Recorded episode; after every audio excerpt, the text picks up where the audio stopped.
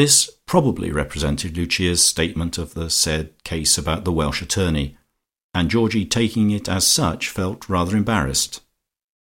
Also that bird like eye seemed to gimlet its way into his very soul, and divine the secret disloyalty that he had been contemplating.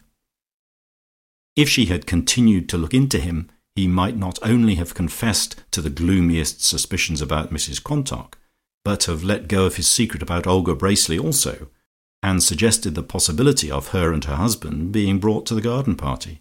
But the eye at this moment unscrewed itself from him again and travelled up the road.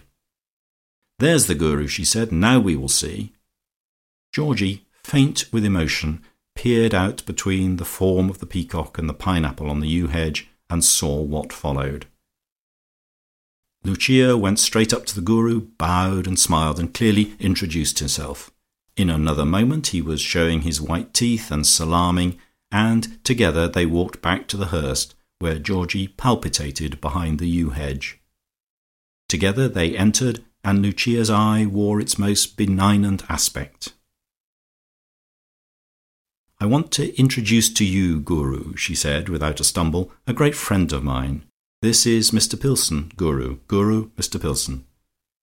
The Guru is coming to tiffin with me, Georgie. Can I persuade you to stop?" "Delighted," said Georgie. "We met before in a sort of way, didn't we?" "Yes, indeed. So pleased," said the Guru. "Let us go in," said Lucia. "It's close on lunch time."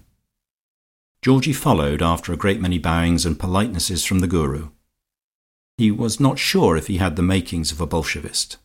Lucia was so marvellously efficient.